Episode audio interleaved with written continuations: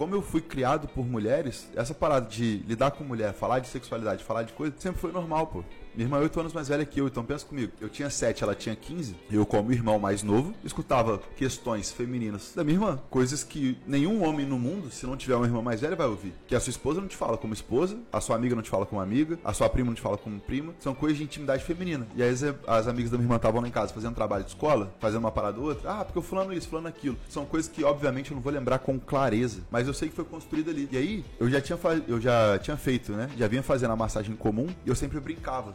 Ah, uma massagenzinha. Pô, fazer uma massagenzinha, não sei o quê. Desde que eu aprendi a comum. Porque virou a chave na minha vida ali. Eu parei de perder tempo com o primeiro encontro e passei a falar da massagem porque a parada é boa.